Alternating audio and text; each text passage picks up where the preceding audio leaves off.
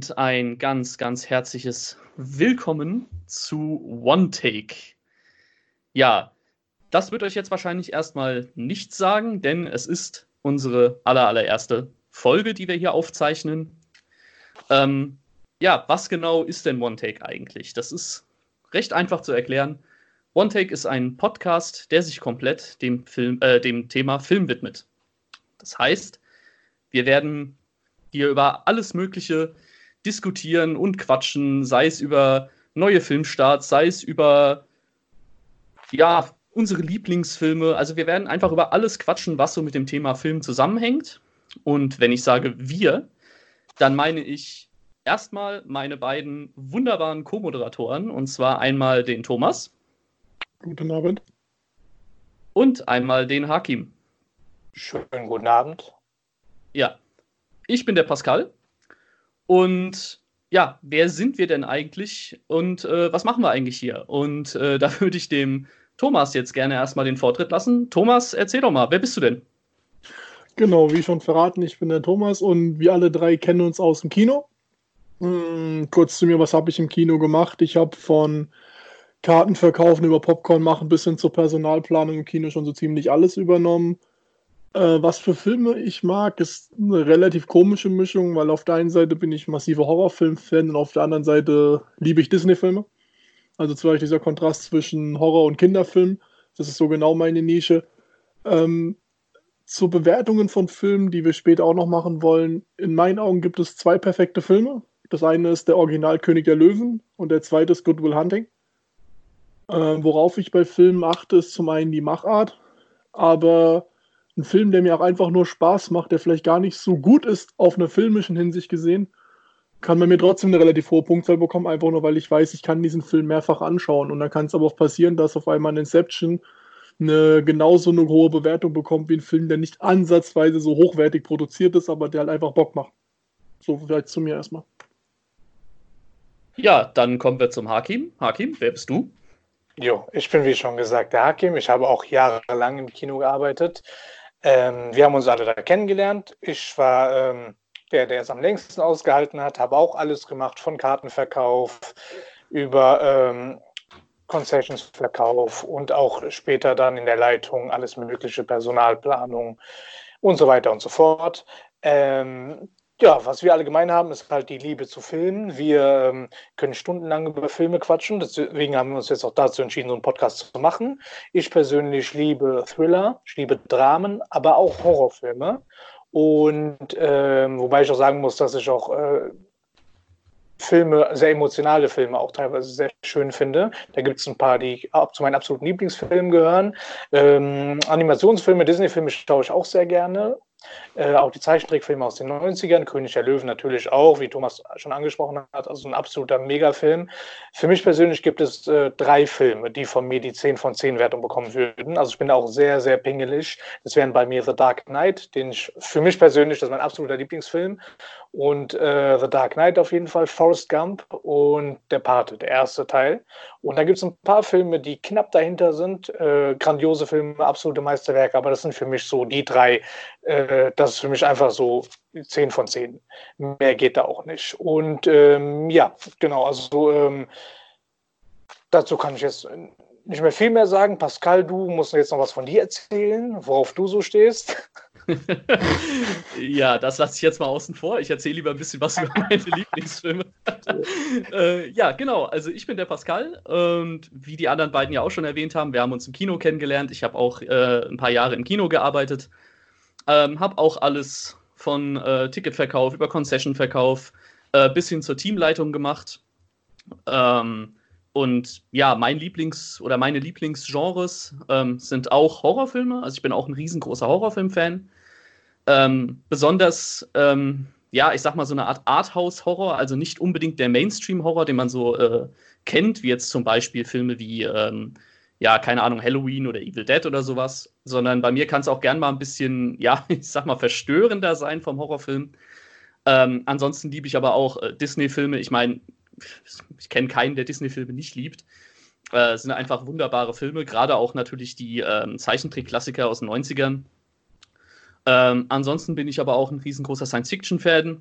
Ähm, und ja, perfekter Film. Es gibt für mich auch zwei perfekte Filme, die wirklich von vorne bis hinten, die würde ich, würd ich eben auch eine 10 von 10 geben.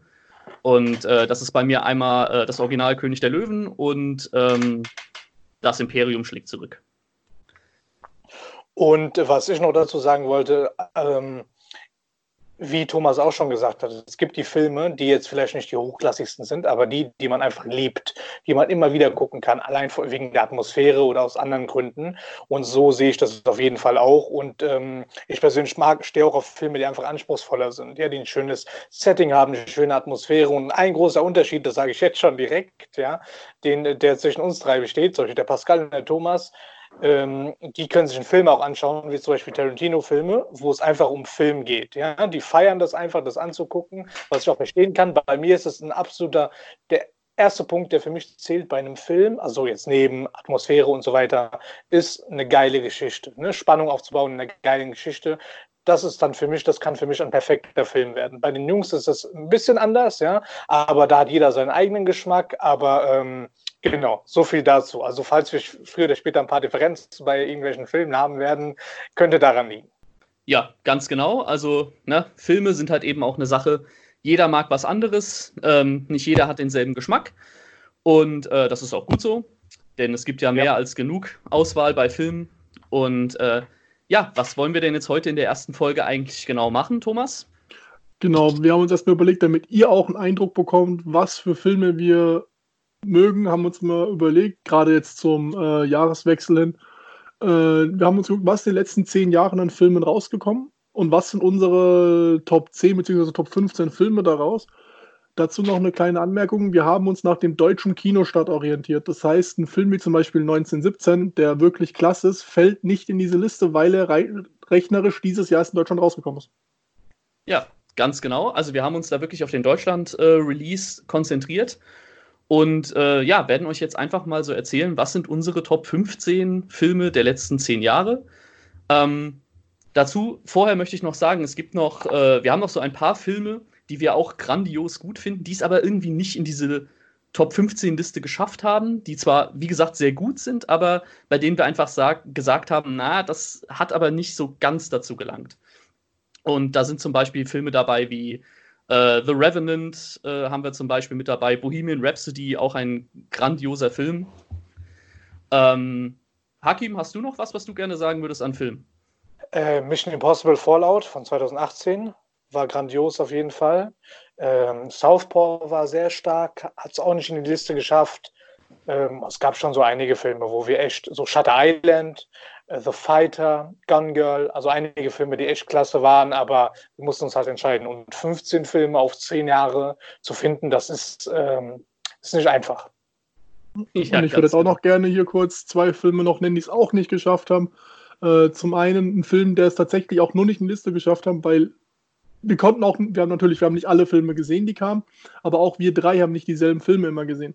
Zum Beispiel fand ich letzt, den letztjährigen Midsommar großartig, aber keiner der anderen beiden hat ihn gesehen. Das heißt, wir können nicht sagen, das ist unsere Top 10, äh, wenn wir den zumindest zwei von uns gesehen haben. Gut. Ja, genau. Also, das sind jetzt eben so ein paar Filme, die es bei uns nicht in die endgültige äh, Liste geschafft haben. Mir fällt äh, noch ein. Ja? Da fällt mir noch ein. Coco, auch grandios von Pixar. Oh ja, das, das stimmt. Coco ist natürlich auch, ja, auch gut, aber hat es eben auch nicht in die endgültige Top 15 geschafft. Justice League hat es auch nicht in die Top 15 geschafft. Ach, Thomas. Thomas, Thomas. Der Suicide Squad auch ganz knapp gescheitert. Ja, komm, können wir das, können wir das Thema bitte lassen? Immer noch knapper als Justice League. Gut, äh, bevor das jetzt hier zu, zu sehr ausartet, würde ich sagen, fangen wir einfach mal äh, mit unserer Nummer 15 an, oder? Genau, obwohl die, ähm, die Reihenfolge jetzt nicht so aussagekräftig ist. So eher, also so ganz schwierig auf einen zu kommen, wo wir sagen, jetzt ist der Beste, das ist Platz 15, Platz 10. Deswegen ist ja. die Reihenfolge eigentlich jetzt ein bisschen irrelevant, aber ja, irgendwie müssen wir anfangen. Nee, genau, also wir haben das jetzt nicht so äh, sortiert, jetzt nach dem Motto, das ist der Platz 15 oder Platz 1, sondern wir haben jetzt einfach 15 Filme, äh, die wir euch jetzt gerne einfach kurz vorstellen würden. Und dann würde ich sagen, fange ich einfach mal mit der Nummer 15 an. Und äh, das ist äh, Prisoners. Und zwar ist Prisoners ein Psychothriller mit äh, Hugh Jackman und Jake Gyllenhaal in der Hauptrolle. Und äh, ja, was macht den Film so besonders oder beziehungsweise worum geht es erstmal in dem Film? Äh, wir haben hier Hugh Jackman in der Hauptrolle, in einer der Hauptrollen, der einen Familienvater spielt, dessen Tochter entführt wird. Und äh, ja, die Polizei ist natürlich auf der Suche, ähm, angeführt von Jake Gyllenhaal, der die Ermittlungen leitet. Und äh, ja, sie kommen aber, ja, sie können keine richtige Spur finden und dem Vater geht das auch ja, viel zu langsam. Er ist der Meinung, die Polizei könnte wesentlich schneller arbeiten und er will unbedingt seine Tochter wieder haben. Und er ist sich auch sicher, den Schuldigen schon gefunden zu haben. Und äh, ja, nimmt dann quasi die ganze Sache in die eigene Hand, entführt den Kerl, schließt ihn bei sich im Keller ein und ja, gibt ihm halt zur Auswahl, entweder sagst du mir, wo meine Tochter ist, oder ich tue dir so lange weh, bis du gar keine andere Wahl hast, es mir zu sagen. Und warum haben wir den Film in die Top 15 aufgenommen? Ähm, ganz einfach. Das, der Film ist an Spannung eigentlich nicht zu überbieten. Also wenn es in den letzten zehn Jahren einen Film gibt, der spannender war, dann bitte sagt, sagt es mir, weil ich weiß noch damals, ich habe den mit meiner Freundin im Kino geguckt, den Film. Äh, ich musste nach circa 20 Minuten oder so auf Toilette und habe es die ganzen zweieinhalb Stunden ausgehalten, weil ich einfach nichts von dieser grandiosen Atmosphäre und von diesem Spannungsaufbau verpassen wollte. Ja, also ich glaube, ihr beiden stimmt mir dazu. Es ist einfach einer der spannendsten Filme der letzten paar Jahre. Definitiv. Das ist der Film ist einfach in einer sehr positiven Art und Weise komplett geisteskrank. Also man ist wirklich auf der Seite von Hugh Jackman, man will, dass er seine Tochter wiederfindet, aber den Weg, den er geht und wie er ihn geht, der lässt sich halt selbst hinterfragen, oh, ist das wirklich richtig, was er da macht? Kann er das so machen? Also dieser Zwiespalt, den dich dieser Film wirft, ist einfach nur grandios und ohne was zu verraten, das Ende von dem Film hat mich umgehauen. Ja, ja, ein Film, der es auf jeden Fall schafft, auch mit der Atmosphäre an Filme anzuknüpfen, die wir auch lieben, wie zum Beispiel Sieben aus den 90ern. Ähm, schaffen nicht viele Filme, aber der Film hat es auf jeden Fall geschafft. Und ja, wie du schon gesagt hast, Pascal, die Spannung ist ein ruhiger Film. Ist ein, äh, also ist jetzt kein actiongeladener Film. Ein sehr ruhiger Film, aber eine sehr dichte Atmosphäre und äh, super spannend, super gut gespielt und kann man nur empfehlen. Vor allem, wenn man halt auf dieses Genre steht. Thriller. Ja, ganz genau. Also auch Hugh Jackman zeigt hier mal, was er abseits von Wolverine eigentlich schauspielerisch drauf hat. Ähm, der spielt diesen verzweifelten Vater einfach so überzeugend, so grandios. Und ja, über Jake Gyllenhaal muss man, glaube ich, nichts mehr sagen. Das ist einer der Schauspieler, der es in den letzten äh, 10, 15 Jahren wirklich unglaublich gema äh, gemacht hat. Und äh, kann auch hier wieder voll überzeugen. Also eine, ja, wer den Film noch nicht gesehen hat, bitte holt es definitiv nach. Äh, ihr werdet es definitiv nicht bereuen. Gut, dann äh, kommen wir zu unserer Nummer 14. Und äh, da haben wir, ja, The Conjuring. Und ich glaube, dazu kann euch der Hakim am besten was erzählen. The Conjuring, ja, ähm, ein Horrorfilm aus dem Jahr 2013. Ein Horrorfilm, der auf den ersten Blick jetzt recht kon konventionell ist. Wir haben typische Geisterhaus, Haunted House ähm, Story. Eine Familie wird heimgesucht. Ähm, also nichts Besonderes eigentlich auf den ersten Blick. Es geht um die angeblich wahre Geschichte, ähm, um das Ehepaar Ed und Lorraine Warren. Und ähm, ja, da geht es um eine siebenköpfige Familie die in ein neues Haus zieht, irgendwo in der Pampa. In dem Haus äh, geschehen dann äh, komische, äh, geschehen komische Dinge. Und ähm, genau, erstmal will man es nicht so wahrhaben, aber es häuft sich und die Familie gerät immer mehr in Panik, ähm, bis dann irgendwann die, die Mutter verängstigt sich an die Dämonologen, an das Ehepaar Warren äh, wendet und um Hilfe bittet. Die nehmen sich dann auch der Familie an und ähm, finden auch heraus, was es mit dem, äh, mit dem Spuk auf sich hat, was in diesem Haus und auf dem Anwesen äh, vor vielen, vielen Jahrzehnten passiert ist. Und ja, an sich konventionelle Geschichte, wie man es kennt, aber der Film macht so vieles, so viel besser als andere Filme. Der Film ist, hat eine unfassbar gute Atmosphäre, der ist super spannend und vor allem der spielt, der spielt mit der Psyche, ja. Also der wahre Horror entsteht ja eigentlich in der Psyche und der Film macht es einfach 1A. So James Wan, grandioser Regisseur und hieft das alles auf ein, äh, auf ein neues Level. Und äh, für mich persönlich, da kann ich nur für mich sprechen, ist Conjuring sogar, also ich würde sagen, es war ein absoluter Lieblingshorrorfilm. Und die Jungs und ich, wir haben schon ganz, ganz viele Horrorfilme gesehen und sind auch hart im Nehmen, aber der Film, der hat, der hat Spuren hinterlassen und der war einfach, für mich war das einfach ein Genuss. Also ich habe die Zeit knapp zwei Stunden im Kinosaal damals genossen gehabt und wollte auch nicht, dass der Film endet. Der, die Atmosphäre und das alles und die Geschichte und die, auch die schauspielerische Leistung, ja, der Cast wirklich super ähm, einfach, der Film hat alles richtig gemacht. Und das äh, ist so ein beklemmendes, beengendes Gefühl die ganze Zeit. Man weiß nicht, was passiert, aber äh, so muss Horror sein. Und ich denke, die Jungs sehen das so ähnlich wie ich. Definitiv. Also, ich weiß noch, als wir den Film damals Kino im Kino geguckt haben, ich glaube, wir waren sechs oder sieben Leute, die den geguckt haben, in einem vollen Kinosaal und irgendwann hat dieses Kino gleichzeitig geatmet, hat man das Gefühl gehabt, weil einfach alle Angst hatten und ich war in so einem Zwiespalt. Auf der einen Seite wollte ich, dass dieser Film aufhört, weil ich einfach so unter Strom stand wegen dieser Angst, die der Film aufbaut. Auf der anderen Seite war das aber gleichzeitig auch sagen, oh Gott, bitte hör nie auf, weil das ist Horror wirklich, wie er sein muss. Und ich habe lange überlegt, warum dieser Film so funktioniert. Und ich glaube, für mich ist es einfach tatsächlich die Darsteller, die das machen. Gerade die Kinder machen das so glaubwürdig, dass sie Angst haben in diesem Moment. Oder auch diese ganz langsamen Kamerafahrten. Wenn es erst auf dem Kind ist, und dann guckt es halt in diese Ecke und die Kamera dreht sich so verflucht langsam, dass man am liebsten den Kameramann treten würde und sagen würde, Alter, jetzt zeig endlich, was da ist. Und die bauen es am Anfang so gut auf, auch die Leute gehen hin, ja, ich habe nachts was in meinem Haus gehört. Und dann guckt er, ja, vielleicht sind es einfach nur die Rohre, weil das kennt ja jeder. Jeder weiß bei sich zu Hause, dass in der einen Ecke da was knarzt, weil einfach Luft im Boden ist. Das ist ja für jeden kein schlimmes Geräusch. Aber wenn du es erstmal in dieser Wohnung dann pennst, denkst du dir, oh Gott, was war das? Und damit spielt dieser Film so extrem gut.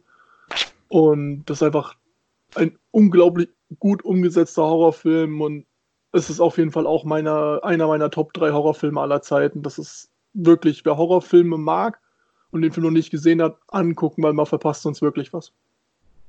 Ja, da kann ich mich euch einfach nur anschließen. Ähm, was mir bei dem Film auch einfach super gefallen hat, ähm, das ist auch einfach die Art, wie der Film mit Jumpscares umgeht. Ja, also diese Schockeffekte, die man ja aus dem äh, Mainstream-Horror-Kino kennt, äh, die sind meistens einfach für mich jedenfalls viel zu vorhersehbar und auch irgendwann nervig, weil sie nur noch dafür da sind, dass du dich kurz erschreckst, äh, die aber im Film eigentlich gar keinen Sinn machen. Und hier hat man es halt wirklich geschafft, dass man teilweise Jumpscares einbaut, die so überraschend kommen und die einen ja so krass aufschrecken lassen, äh, dass man kurz vom Sitz aufspringt. Und das zieht sich wirklich durch den ganzen Film. Also der Film geht knapp zwei Stunden, was für einen Horrorfilm ja schon recht lang ist eigentlich aber der wird einfach zu keiner Sekunde langweilig. Die, der Horror wird, der flaut nicht ab. Und das ist, glaube ich, das Wichtigste bei einem Horrorfilm. Und wie ihr schon gesagt habt, genau das schafft dieser Film einfach richtig, richtig gut. Also auch für mich einer der besten Horrorfilme, nicht nur der letzten zehn Jahre, sondern generell einer der besten Horrorfilme überhaupt. Und man muss auch dazu sagen, dass der Film es geschafft hat, in den USA ein R-Rating zu bekommen. Nicht wegen Blut oder obszöner Sprache oder sonst irgendwas, sondern einfach nur mit der Begründung, weil er so gruselig ist. Also das schaffen nicht viele Horrorfilme und hat schon einiges äh, zu sagen. Und der, genau, der zweite Teil von Conjuring, der ist auch sehr empfehlenswert, kommt nicht ganz ran, aber ist auch ein sehr guter Horrorfilm. Den haben wir jetzt nicht hier in der Liste drin, aber wer Horrorfilme mag und sich Conjuring noch nicht angeguckt hat, der sollte sich den auf jeden Fall, muss ihn sich angucken und den zweiten direkt hinterher. Wobei ich ja. bei einer Sache reingrätschen muss, und zwar, dass der Film war Rated R in Amerika, allerdings glaube ich, war das nur Marketing, denn Annabelle, quasi das Spin-off von Conjuring, hat auch das Rated A bekommen und Annabelle ist eine Schlaftablette. ja, das stimmt allerdings. Aber da gab es Blut und so, so, so ein Scheiß. Gab's ja, ja bei, aber du siehst, ja, aber du siehst nur eine kurze Blutding. Das ist reicht in Amerika eigentlich, wenn überhaupt, ist es PG-13, das bisschen Blut. Ja, also, ähm, nee, also die offizielle äh, Mitteilung damals auch, also von, äh, von der Behörde, war wirklich. Ja, ich weiß, dieselbe hat aber Annabelle auch. Ja, okay, dann, also so, einfach ignoriert. Aber ja. so, nee, also so, das war halt wirklich damals. Der Hype war, ich habe auch, äh, ich auch gelesen von deutschen Kritikern hier, die dann darüber geschrieben haben, ja, auf gewissen Seiten, die auch gesagt haben, normalerweise Horrorfilm, 10 Uhr morgens Presse, Vorstellung, du nimmst den Kaffee, bah, guckst dir das an, du hast schon 100 Horrorfilme gesehen und gut.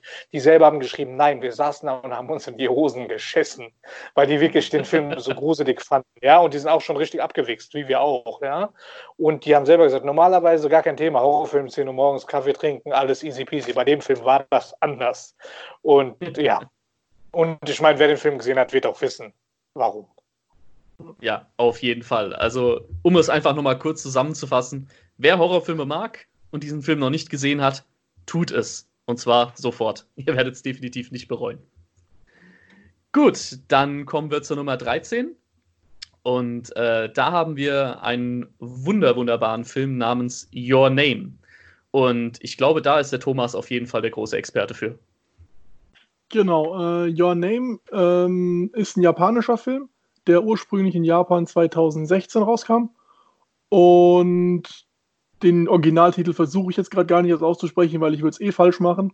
Äh, es ist ein Coming-of-Age-Film, wo es um die beiden Oberschüler Mitsuha und ich habe den zweiten Namen vergessen. Genau. Ähm, ja. Taki, genau, geht um Mitsuha und Taki. Und die beiden haben eigentlich ein Leben, was sie relativ langweilig finden aber auch ein komplett unterschiedliches Leben. Taki kommt aus Tokio und hat halt dieses große Stadtleben und Mitsuha wohnt mehr oder weniger auf dem Land. Die Familie hat einen Schrein, äh, die, wo die auch immer viel zu tun haben. Und Mitsu hat irgendwann den Wunsch, dass sich ihr Leben ändert. Sie wäre gerne jemand anderes. Und dann passiert es, dass sie auf einmal mit Taki tagsüber den Körper tauscht. Und am Anfang denkt sie, okay, es ist ein Traum. Aber dann kommt sie in die Schule und auf einmal sagen ihre Freunde, hä, du warst gestern so komisch und alle gucken sich so komisch an, weil du hast dich ganz komisch benommen. Zum Beispiel hast du dann beim Sport nicht äh, die richtige Kleidung angehabt und es war alles ein bisschen merkwürdig. Und der Film ist einfach nur, wie es Pascal schon gesagt hat, wunderschön. Zum einen der Zeichenstil. Wer jetzt denkt, okay, ist ein japanischer Film, der geht bestimmt in die Anime-Richtung. Ja, richtig aber das, der Zeichenstil ist ganz anders. Das ist jetzt nicht vom Stil her wie Dragon Ball, One Piece oder keine Ahnung, Naruto, das geht in eine ganz andere Richtung. Die Charaktere haben zum Großteil ganz normale Körperproportionen, also das sind nicht diese ultra aufgeblasenen äh, Macho-Typen oder diese Hourglass-Figure-Frauen mit, keine Ahnung, 1,30 Meter groß, aber irgendwie achtmal Doppel-D oder irgendwie sowas, sondern es sind einfach Charaktere, die tatsächlich dann auch realistisch in Hinsicht raussehen. Und der Film, der macht sehr viel richtig. Der Soundtrack ist wunderschön. Die Charaktere sind wirklich so, dass man denkt, ey, das können tatsächlich Freunde sein. Man will wissen, wie es weitergeht. Und der Film schafft es eigentlich dich wirklich die ganzen äh, bisschen mehr als 100 Minuten komplett zu fesseln in seinem Bann. Und man will einfach nur diesen Film gucken und man hofft auf ein Happy End, ohne jetzt wer zu verraten. Und der Film ist einfach wirklich nur, um es auch mal zu sagen, wunderschön. Ja, da kann ich mich auch nur anschließen ich war völlig überrascht von diesem Film, weil äh, mir wurde einfach nur gesagt, okay, soll ein toller Anime-Film sein. Ähm, und die Reaktionen von den Leuten auch hier im Westen äh, waren ja schon sehr, sehr positiv. Und da habe ich mir einfach nur gedacht, okay, komm, schaust ihn dir mal an. Liebesfilm, Anime, okay, kann man mal machen. Ähm, aber was mich vor allem wirklich überrascht hat in dem Film, ist auch, wie der Thomas ja schon gesagt hat, diese wunderschönen Animationen, äh, die wirklich super, super toll sind und äh, dass der Film auch teilweise einen Plot-Twist da noch mit reinbaut, den man einfach überhaupt nicht erwartet. Und äh, ja, auch die, der ganze Storyablauf äh, ist einfach wunderbar. Man, man will wissen, wie es jetzt wirklich endet. Man bleibt einfach dran und diese ja, knapp 100 Minuten gehen einfach rum wie nix. Und noch mal ein bisschen Zahlen mit reinzuwerfen. Uh, Your Name ist auch der erfolgreichste Anime-Film weltweit. Also der hat ungefähr so 360 Millionen US-Dollar eingespielt und steht damit ganz an der Spitze. Und ich glaube, wie gesagt, das ist nur, glaube ich jetzt nur, dass er damit den zu der Zeit aktuellsten One Piece-Film von Drogen gestoßen hat. Und das zeigt eigentlich auch, dass der weltweit für die Art von Film wirklich sehr gut ankam. Also ich habe den Film nicht gesehen, aber werde es mir auf jeden Fall im Hinterkopf behalten, wieder mal vielleicht zeitnah irgendwann anzuschauen. Ja, also kann ich dir wirklich nur empfehlen. Du bist ja nicht so der Anime-Fan, Haki, wenn ich das jetzt äh, richtig in Erinnerung habe. Aber ähm, ich glaube, gerade deswegen wird er dir richtig gut gefallen, weil der Film eben ja gar nicht mal so anime-typisch ist. Also ich kann ihn dir wirklich nur ans Herz legen. Und auch äh, alle, die zuhören und den noch nicht gesehen haben, die vielleicht mit Animes eher Dragon Ball oder so in Verbindung bringen, äh, guckt euch den Film wirklich mal an. Also er geht wirklich ans Herz, ist ein richtig, richtig schöner Film. Gut, dann kommen wir zu Nummer 12. Und da haben wir ziemlich beste Freunde. Ja, ähm, ich glaube, da muss ich gar nicht so viel zu sagen. Ähm, den Film hat, glaube ich, so gut wie jeder geguckt. Und wer es noch nicht getan hat, sollte das unbedingt nachholen. Ähm, es ist eine Komödie, eine französische, äh, oder eine Tragikomödie, besser gesagt. Äh, es geht um einen querschnittsgelähmten Mann, der von einem jungen Afroamerikaner gepflegt wird. Und äh, diese Freundschaft, die daraus entsteht, es, es ist einfach der Feel-Good-Movie der letzten zehn Jahre. Ich glaube, das kann man so unterzeichnen. Ähm, der Film hat einen grandiosen Humor. Äh, er geht unglaublich ans Herz, hat wunderschöne Aufnahmen, eine tolle Message, die dahinter steckt. Äh, natürlich auch ein bisschen sozialkritisch mit dabei, aber das alles in, in einem wunderbaren Paket zusammengeschnürt. Ähm, der Film macht einfach, ja, der Film macht einfach eine gute Laune und ist wunderbar. Ich glaube, dazu kann man, glaube ich, nicht mehr viel sagen.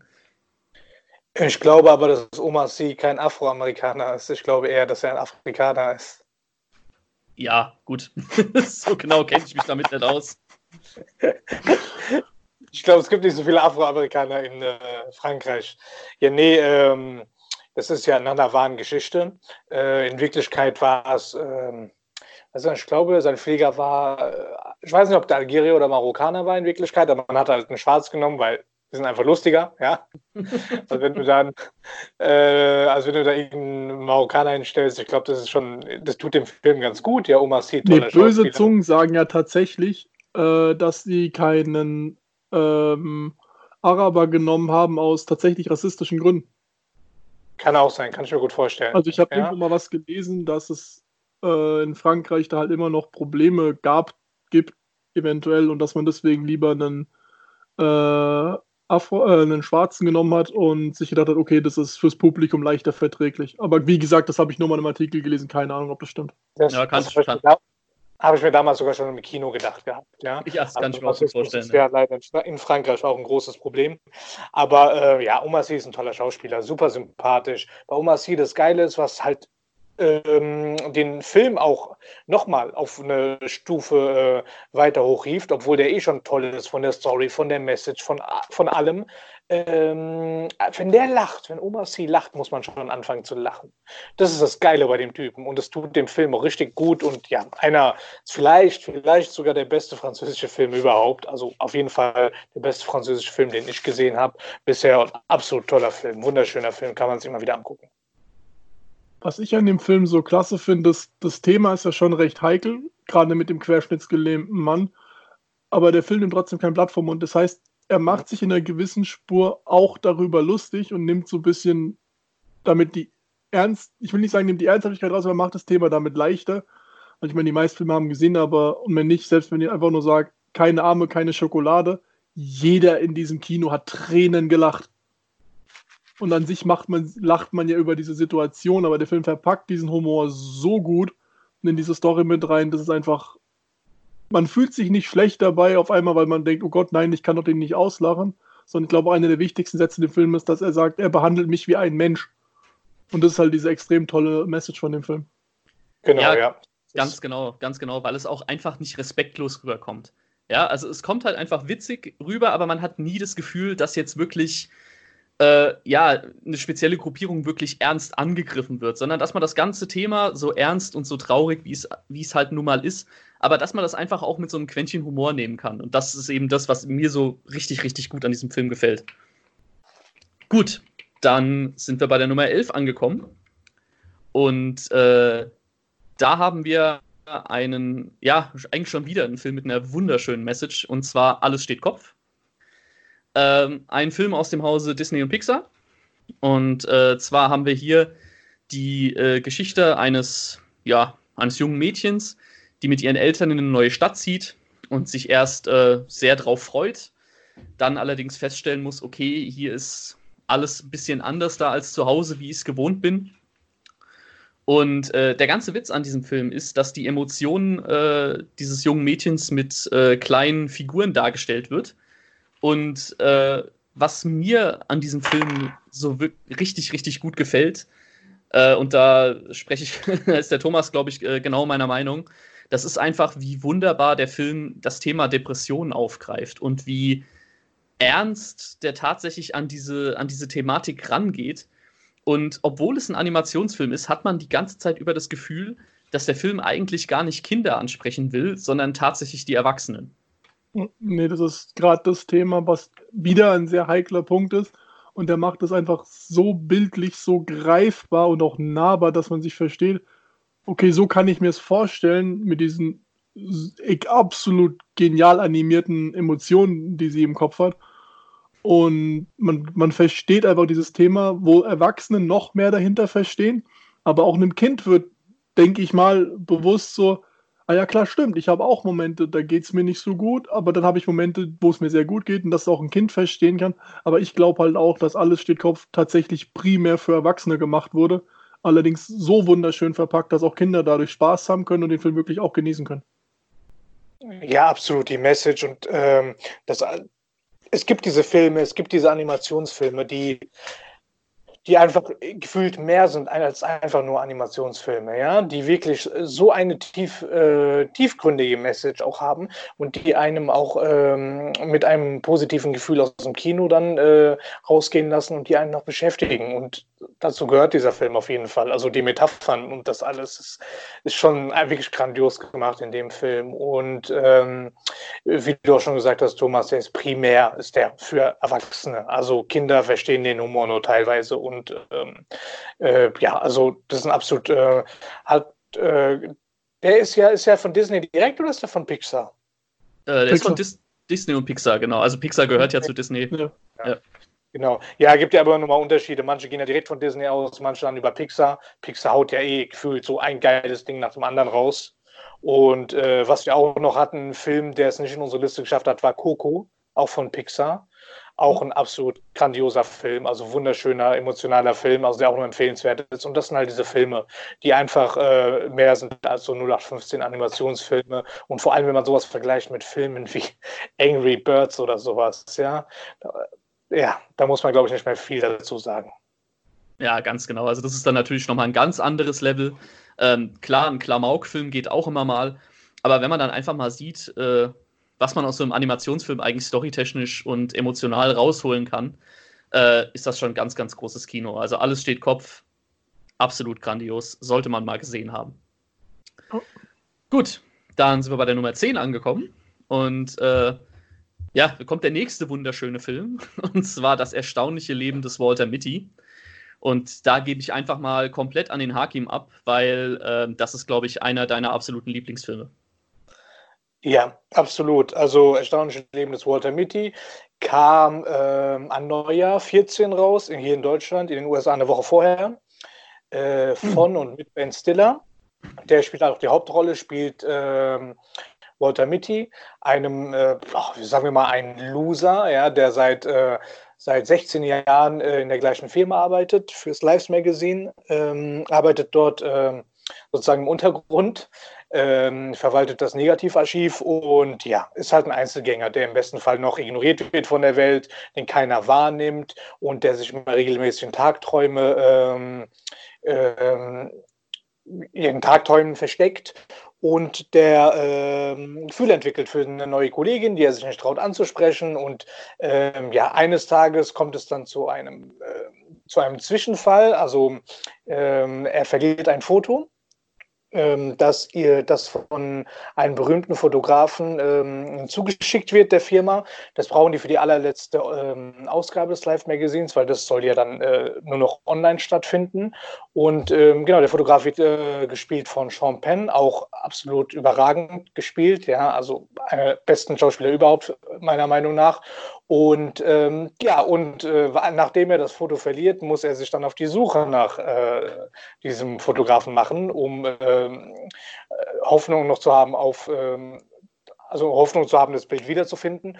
Und ja, und dann äh, muss er auf einmal wirklich Abenteuer erleben und äh, kann sich nicht mehr in seinen Tagträumen verstecken. Und der Film ist wunderschön, emotional, lustig, ist halt auch eine Tragikomödie, hat unfassbar schöne Bilder. Also wirklich allein die Bilder lohnen sich, da lohnt sich schon das Geld für auszugeben. Also für die Blu-ray. Äh, wer das Glück hatte, den im Kino zu gucken, also wie äh, Thomas und ich auch, ähm, ist auch so ein Tag, den wir eigentlich nie vergessen werden.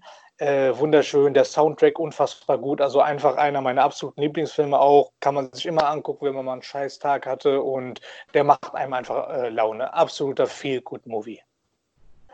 Wie gesagt, das kann ich nur zu 1000 Prozent unterschreiben. Ich weiß, ich weiß sogar noch, was wir an dem Tag gegessen haben, als wir den Film geguckt haben. Also so weit geht es da schon. Und das ist einer der Filme, den ich so sehr mag, dass ich ihn oft gucken kann. Ich will es aber nicht weil ich mich drauf freuen möchte. Also keine Ahnung, es gibt Filme, da denkt man sich, boah, heute mal wieder, keine Ahnung, heute mal wieder Star Wars gucken und dann ist es, dann freue ich mich da auch drauf und das ist cool. Aber bei Walter Mitty denke ich mir, oh, ich hatte jetzt heute Bock drauf. Ich warte aber lieber noch eins, zwei Wochen und habe dann noch mehr Bock drauf und zelebriere quasi diesen Tag, wo ich den gucke. Oder wie du schon okay. gesagt hast, sag eben, selbst du hast einen scheiß Tag, du gehst nach Hause, machst den Film an, holst dir irgendwas zum Knabbern und dann ist der Tag wieder gerettet. Also ich habe selten einen Film gesehen, der optisch so wunderschön war. Also den Film kann man wahrscheinlich bei jedem zweiten Bild anhalten, hat ein perfektes Gemälde für zu Hause. Und das ist, der Film, der macht einfach nur Spaß. Der ist, ich glaube gar nicht, dass man den Film gucken kann und sich dabei nicht wohlfühlen kann. Also das ist ein absolutes, ein absoluter Wahnsinnsfilm. Genau. Ja, da bin ich ganz bei euch. Also das ist auch tatsächlich ein Film, wo ich sage, da geht es primär gar nicht mal so um die Geschichte wirklich, sondern einfach um das Feeling. Was für ein Gefühl gibt dir dieser Film? Und das ist wirklich ein Film, bei dem man einfach merkt, wie man den ganzen Stress, den man vielleicht gerade hat, oder die richtig schlechte Laune, die man den ganzen Tag über abbekommen hat, äh, der geht einfach komplett verloren. Also ich weiß, ich habe den Film leider nicht im Kino gesehen, ich habe ihn erst auf Blu-ray gesehen. Und äh, da habe ich mich richtig geärgert tatsächlich darüber, weil ich mir dann auch gedacht habe, das hätte ich jetzt wirklich auf der großen Leinwand sehen müssen weil, wie ihr ja auch schon gesagt habt, diese, diese Landschaftsaufnahmen, das ist unvergleichlich. Also da kriegt man sofort Fernweh und möchte am liebsten direkt nach diesem Film seine Koffer packen und irgendwo hinfliegen. Also ganz, ganz großes Kino. Gut, dann kommen wir jetzt zur Nummer 9. Und äh, da haben wir einen Film, der das komplette Gegenteil darstellt. Äh, das ist ein Film, der ist alles andere als schön. Und zwar haben wir hier den Film Hereditary. Und schöner glaube, Übergang. Schöner Übergang, oder? Ganz genau. Äh, ja, Thomas, erzähl doch mal was über diesen wunderschönen Film. Genau. Äh, Hereditary ist ein Horrorfilm von Ari Aster aus dem Jahr 2018 und allein schon die Story von dem Film zu beschreiben ist schon relativ schwer.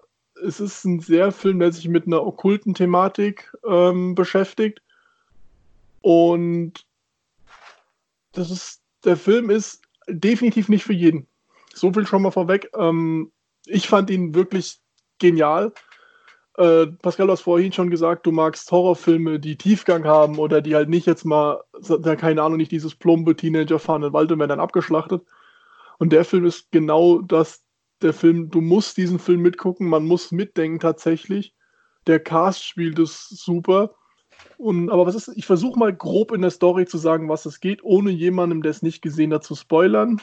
Und zwar fängt der Film eigentlich mit einer Beerdigung an, weil die Großmutter stirbt.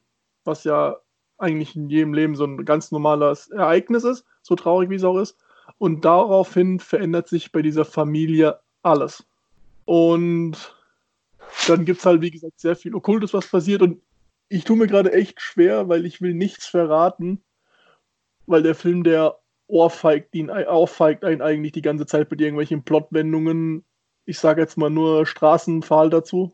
Und jeder, der es weiß, diesen Film, was in diesem Film passiert, dem wird wahrscheinlich jetzt schon wieder schlecht. Aber das ist auch eine der genialsten Kamerafahrten in einem Horrorfilm oder an sich in einem Film, die ich gesehen habe, weil das ist einfach nur geisteskrank, was dann da passiert. Und ja, so wenig wie ich darüber sagen kann, jeder, der mal einen komplett abgedrehten Film sehen möchte oder an die Gamer gerichtet, wenn ihr so eine Storyaufbau wie bei Dark Souls mögt, das ist was ganz anderes, aber die Art, wie es erzählt wird, indem sie nämlich nicht erzählt wird, gebt dem Film mal eine Chance und guckt nicht den Trailer, weil der verrät ein bisschen was. Einfach nur mal rangehen an einen Horrorfilm, der euch wirklich nicht loslässt und euch auch ein paar Tage mit begleitet, weil der Film ist einfach nur krank. Ja, ganz genau. Also, wie ja, Thomas schon gesagt hat, wenn man Filme mag, die einem nicht unbedingt immer alles direkt erklären und bei dem man auch ein bisschen sein Hirn einschalten muss, da bin ich halt gerade bei Horrorfilmen bin ich da immer ganz dabei, weil ich mag dann diese kleinen Details, die man irgendwo entdecken kann. Oder wenn man sich selber so ein bisschen die Story zusammenreiben muss, da bin ich ein ganz großer Fan von. Ähm, und ja, also wie gesagt, wenn man einen Horrorfilm schauen möchte, der mal ein bisschen was anderes bietet, äh, sollte man sich den Film auf jeden Fall angucken. Man sollte allerdings ja vielleicht etwas stärkere Nerven haben ich kann mir schon vorstellen, dass es bei etwas zart beseiteten Leuten vielleicht nicht so günstig sein könnte. Und das meine ich jetzt nicht mal unbedingt, dass der Film viel Gore enthalten würde. Es gibt zwar ein paar heftige Szenen, aber der Film spielt halt, finde ich persönlich, komplett auf der psychischen Ebene. Und äh, ich weiß noch, als ich den Film das erste Mal gesehen habe, habe ich äh, definitiv noch zwei Tage über diesen Film nachgedacht. Und das ist so einer der Filme, bei denen ich wirklich sage, er ist grandios, aber ich habe verdammt viel Angst, diesen Film nochmal anzugucken. Und ich wüsste auch nicht vielen Leuten, denen ich den Film weiterempfehlen könnte. Also das ist so gut wie dieser Film ist, weil man mit der Nische, ja doch, mit der Nische nichts anfangen kann. Ist, guckt man den Film und denkt wahrscheinlich, was ein Scheiß. Aber wenn man sich wirklich drauf einlässt, dann ist es ein Film, der dir den Magen umdreht, dir Angst einjagt und dich mit einem so unwohlen Gefühl aus dem Kinosaal oder aus dem Wohnzimmer, wo man den Film guckt, gerade lässt. Wie du schon gesagt hast, genau das Gegenteil. Walter Mitty erfüllt dich mit so einer Wärme und der Film, der hinterlässt dich mit so einer Kälte in dir drin und so einem Gefühl von, das ist schon, das ist schon heftig. Ja, es war ein Horrorfilm, auf jeden Fall ein Horrorfilm der anderen Art. Ähm, für mich war er gegen Ende zu strange, ja.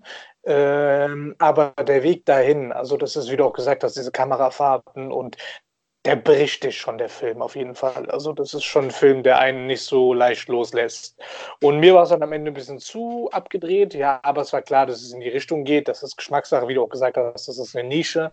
Aber jeder, der mal was anderes sehen will, also eine andere Art Horrorfilm und auch mal was Besonderes sehen will in dem Genre, sollte dem Film auf jeden Fall mal eine Chance geben. Ja, ganz genau. Und äh, ja, dann kommen wir jetzt zur Nummer 8. Und da gehen wir mal von der tristen Stimmung weg und äh, kommen zu einem Film, der vor allem Hakim äh, sehr oft und sehr häufig zum Lachen bringt, und zwar The Wolf of Wall Street. das ist meine Biografie. äh, ja, Wolf of Wall Street. Also ich denke, das ist auch ein Film, den sehr viele gesehen haben. Ähm, ein weiteres Meisterwerk von Martin Scorsese mit Leonardo DiCaprio, auch in einer seiner besten Rollen. Spielt da, äh, ist auch nach, nach, einer wahren Geschichte, spielt da den, ähm, den, äh, ja, den Börsenmensch John Belfort, der äh, Anfang der 90er Jahre halt ähm, an die Wall Street gegangen ist und das große Geld machen wollte, der dann schon irgendwie mit Mitte 20 Multimillionär war und der Film ja, der ähm, in dem Film geht es um sehr viel Geld, um sehr viel Drogen, um sehr viel Sex.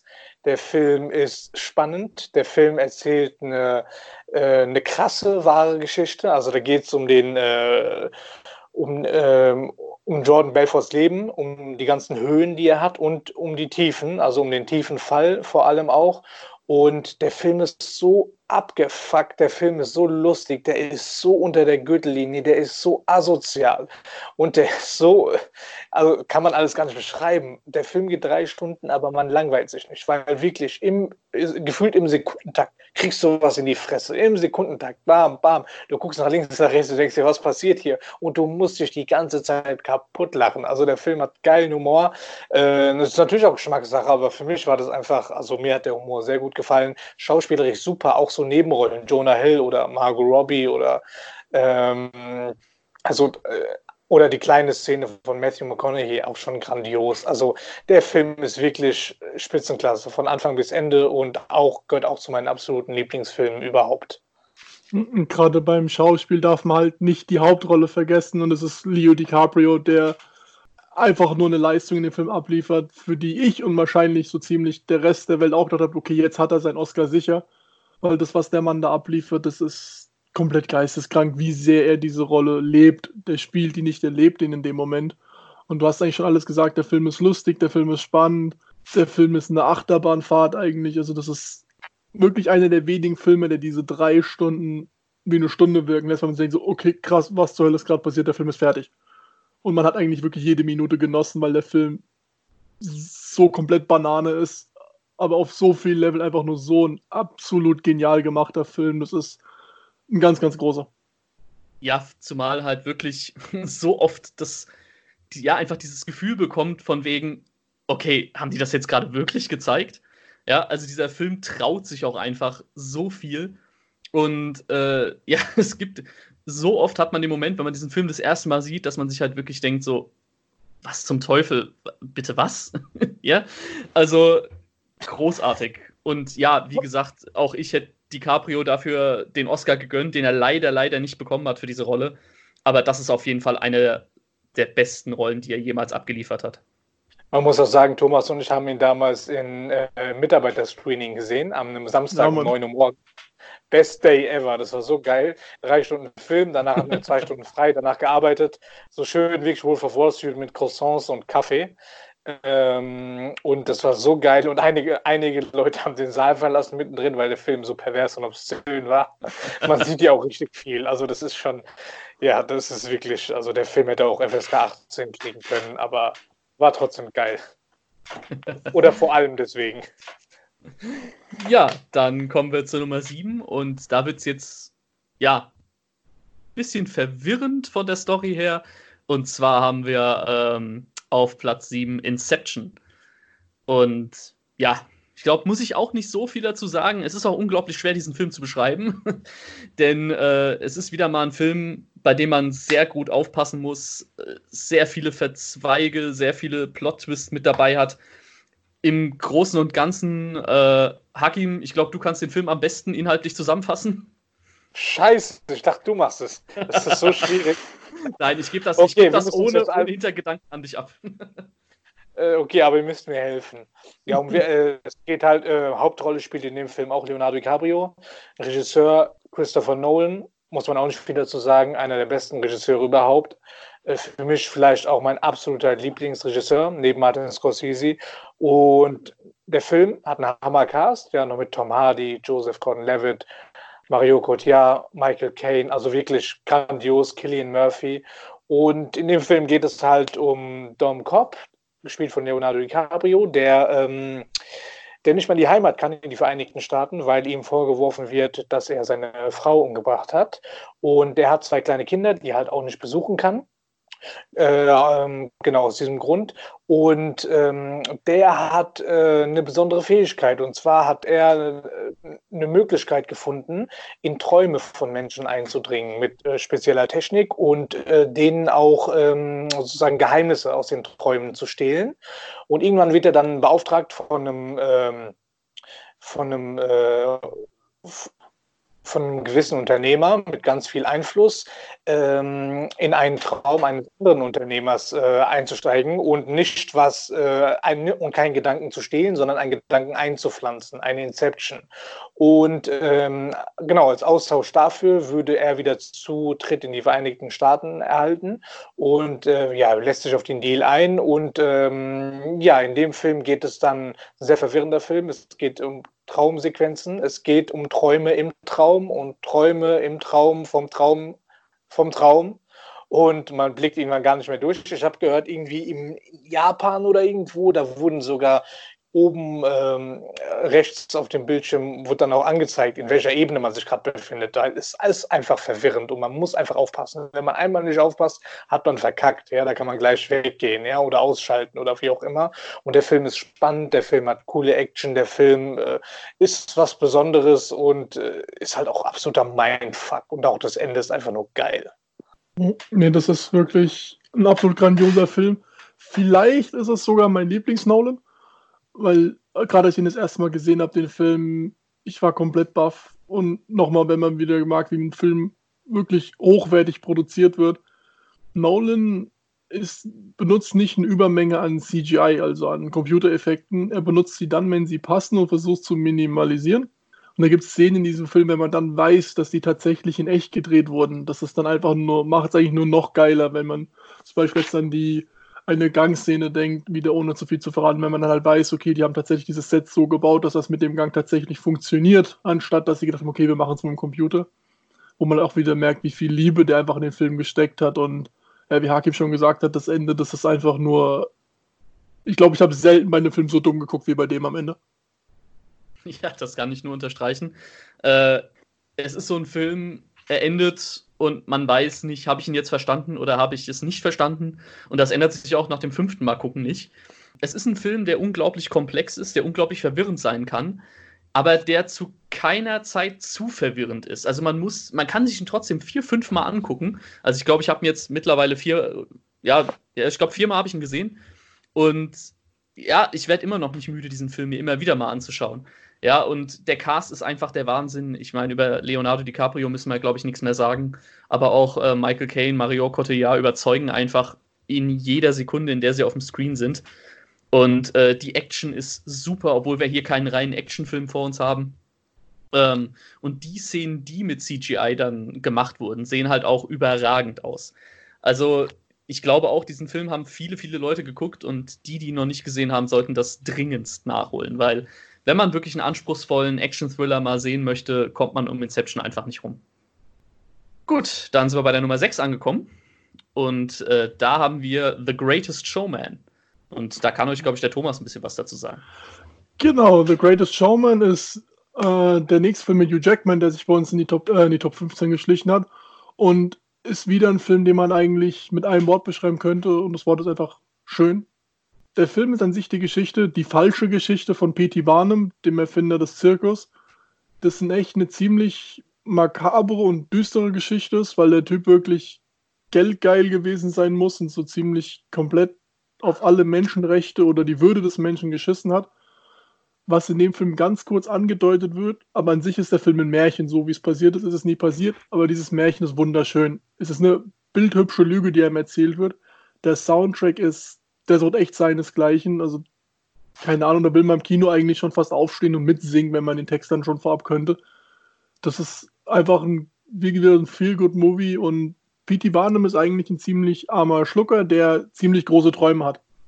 Also als kleiner Junge sieht er zu, wie sein Vater immer bei den Reichen ein- und ausgeht, aber selber nicht dazugehört und er nimmt sich das Ziel, ich habe irgendwann eine schöne Frau, mit der mache ich Kinder und ich habe Geld.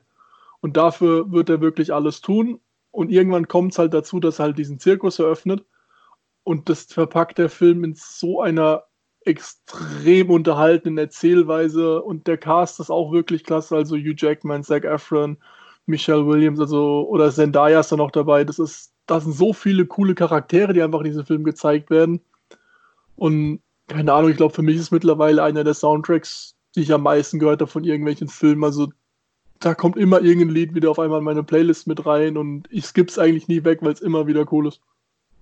Absolut, also das ist ein super schöner Film, eine schöne, auch eine schöne Message, ja, die einem da verkauft wird. Klar, es ist eine fiktive Geschichte im Endeffekt dann, ja, und zwar und nicht die Wahrheit, aber es ist einfach schön. Es ist ähm, so viele Momente, allein mit der schwedischen Nachtigall, die dann ähm, genau das Lied da performt äh, in dem Konzertsaal. Also das ist so, man guckt einfach nur zu mit dem Mund auf, ja, und äh, taucht einfach ab in diese Welt. Also das habe ich auch selten erlebt. So, also ein wunderschöner Film, kann ich mir immer wieder angucken und der Soundtrack äh, ist grandios, höre ich mir auch immer wieder an. Also das ist ein Film, also das ist auch schon zwei Jahre alt und so, die, die Soundtrack hört man immer noch.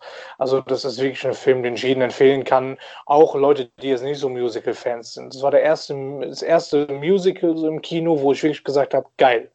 Würde ich jetzt sofort am liebsten direkt nochmal gucken. Also kann ich auch jedem nur weiterempfehlen. Ja, ganz genau. Also ich weiß auch noch, wir haben den ja alle zusammen im Kino geschaut und das war wirklich einer der Filme, bei denen ich das komplette Kinopublikum um mich herum ja irgendwie ausgeblendet habe. Also ich habe das überhaupt nicht mehr wahrgenommen, weil ich so fixiert auf die Leinwand war, weil einfach äh, auch die Kostüme sind, sind wunderbar, das ganze, die ganze Atmosphäre in dem Film ist wunderschön. Der Soundtrack ist der Hammer. Ja, also es gibt glaube ich, wenige Filme, bei denen man beim ersten Mal, wenn man diesen Soundtrack hört, schon mitwippt und schon, wie Thomas ja auch schon gesagt, man will eigentlich schon mitsingen, wenn man den Text könnte. Und ja, klar, der Film ist nicht so ganz wahrheitsgetreu, aber wir reden auch immer noch über einen Film. Wir reden nicht über eine Dokumentation, sondern es ist ein Musical. Und äh, ja, da wollte man einfach eine, ein schönes Feelgood-Movie produzieren.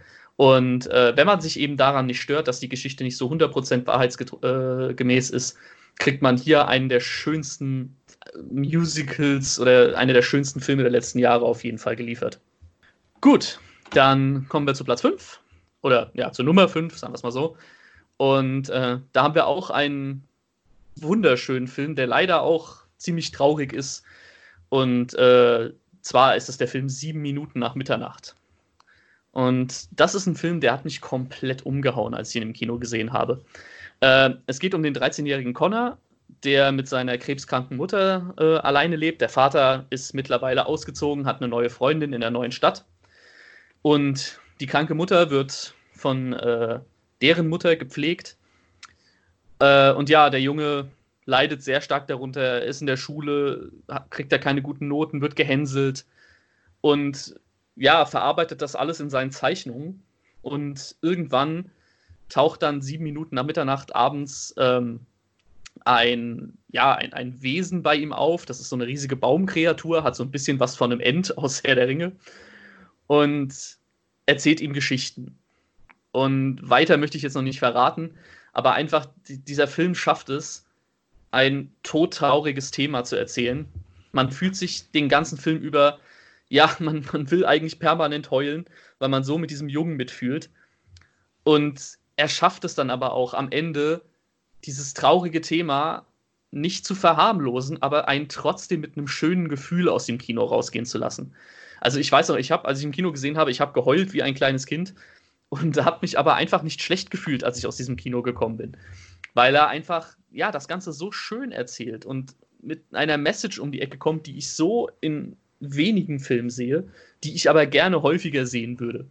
Und vor allem der äh, kleine Junge Connor, der von ähm, Louis McDougall gespielt wird, ähm, ist einfach grandios. Ich bin persönlich nicht so der große Fan von Kinderschauspielern, aber dieser Junge ist einfach der Wahnsinn. Also die Mutter wird von Felicity Jones gespielt, ähm, das Ungeheuer wird von Liam Neeson gesprochen, die Großmutter von Sigourney Weaver gespielt und dieser Junge schafft es einfach, dass man alle komplett vergisst, weil er diesen kompletten Film fast alleine trägt mit seiner schauspielerischen Kunst.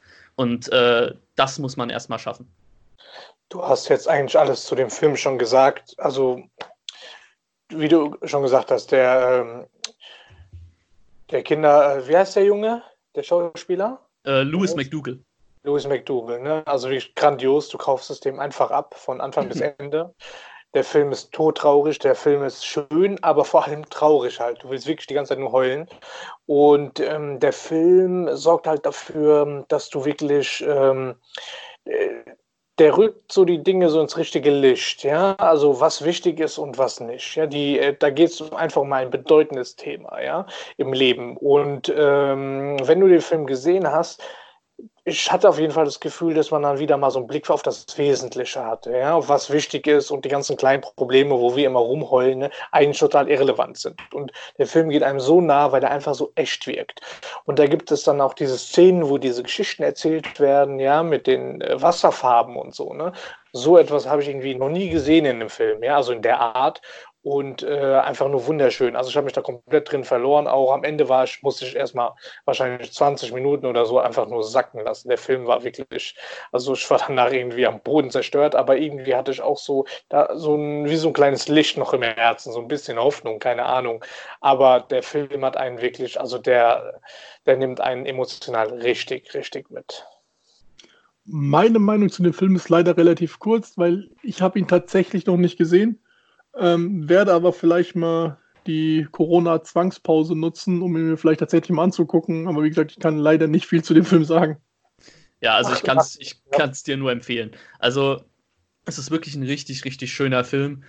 Ähm, und ich finde es sehr schade, dass er, also ich weiß jetzt nicht, wie die amerikanischen Zahlen aussehen, aber ich weiß, dass er hierzulande ziemlich gefloppt ist.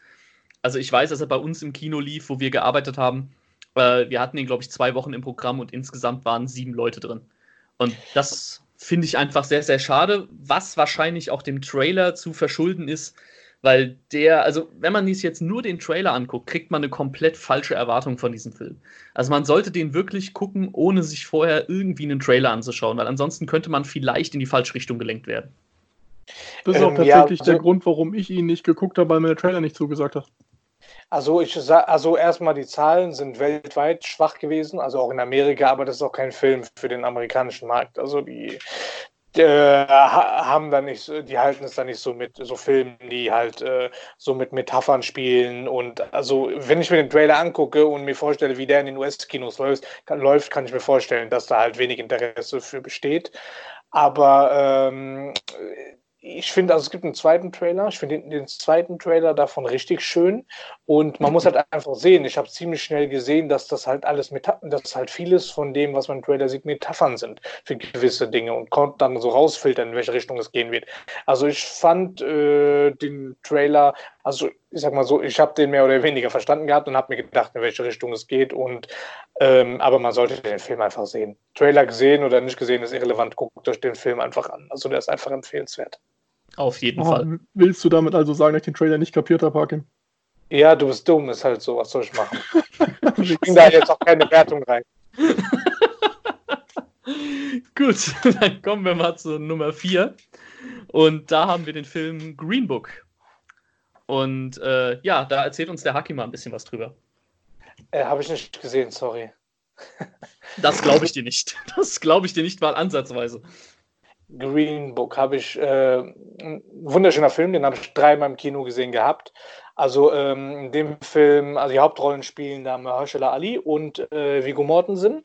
Ähm, ist auch nach einer wahren Geschichte. Ähm, Mahershala Ali spielt da ähm, ein, ein Musiker, afroamerikanischer Musiker äh, in New York äh, der 50er Jahre, wenn ich mich richtig erinnere.